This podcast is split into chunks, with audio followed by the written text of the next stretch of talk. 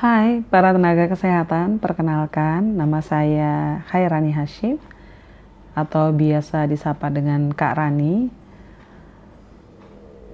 Biasa menemani teman-teman tenaga kesehatan untuk belajar komunikasi interpersonal sehingga memiliki kemampuan yang baik pada saat berkomunikasi interpersonal dengan para kliennya.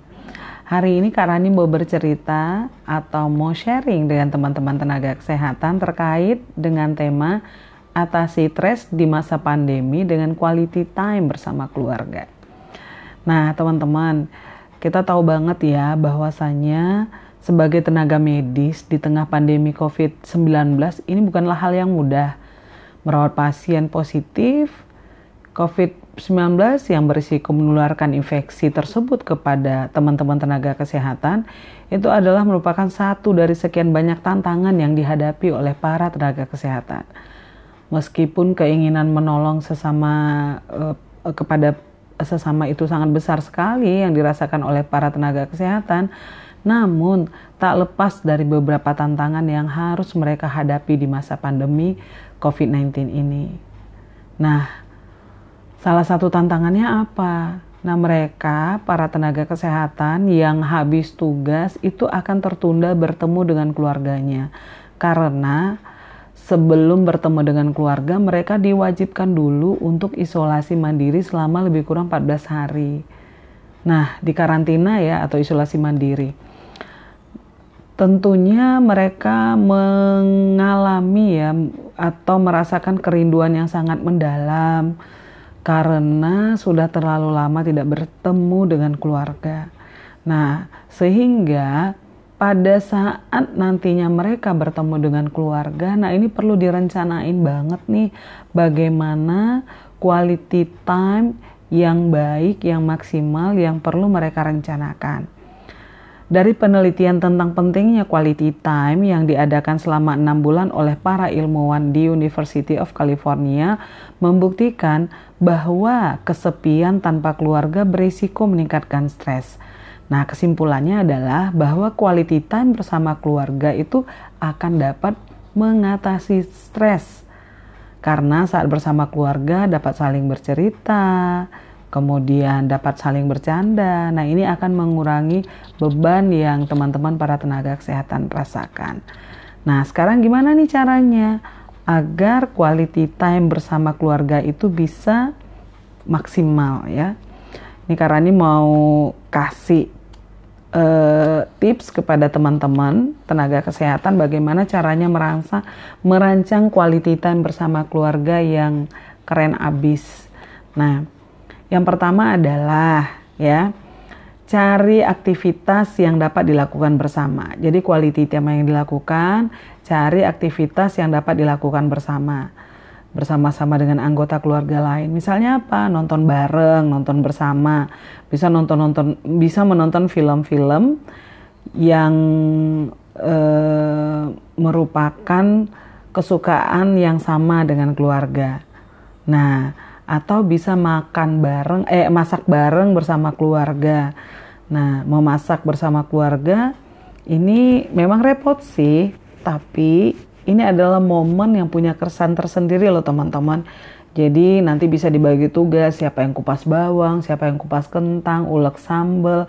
Nah sambil masak itu bisa sambil e, bercanda, sambil bercakap-cakap tentang kegiatan yang dilakukan selama ini.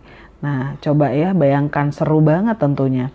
Atau bisa juga dengan melakukan pekerjaan rumah bareng-bareng ya, misalnya nyapu, ada yang ngepel. Nah, atau bisa melakukan juga olahraga bareng keluarga. Nah, bisa bersepeda bersama gitu atau keliling komplek jalan bareng atau bareng-bareng main di acara care, uh, Car Free Day. Nah, ini adalah uh, trik pertama yang bisa teman-teman lakukan untuk quality time bersama keluarga. Nah, sekarang yang kedua apa? Nah, yang kedua, yang pertama tadi itu adalah cari aktivitas yang dapat dilakukan bersama ya. Kemudian yang kedua bisa makan malam bersama. Nah, makan malam bersama ini e, bisa teman-teman lakukan dengan bersepakat dulu nih pengen makan di mana bersama keluarga. Apakah dengan ingin suasana santai, suasana informal yang diselingi dengan obrolan-obrolan ringan yang tentunya ini akan sangat menyenangkan. Nah, menurut penelitian yang pernah dilakukan oleh Syracuse ya University di mana rutinitas keluarga seperti makan malam bersama ini bisa berkaitan erat dengan uh, akan membuat keluarga akan semakin bahagia dan bisa meningkatkan kesehatan pada anak-anak dan akan mempererat hubungan antar keluarga. Nah, jadi boleh ya, boleh makan bareng sebagai salah satu tips untuk quality time bersama keluarga. Kemudian yang ketiga apa? Yang ketiga teman-teman bisa menekankan kepada keluarga atau mengajak keluarga untuk mengurangi penggunaan gadget.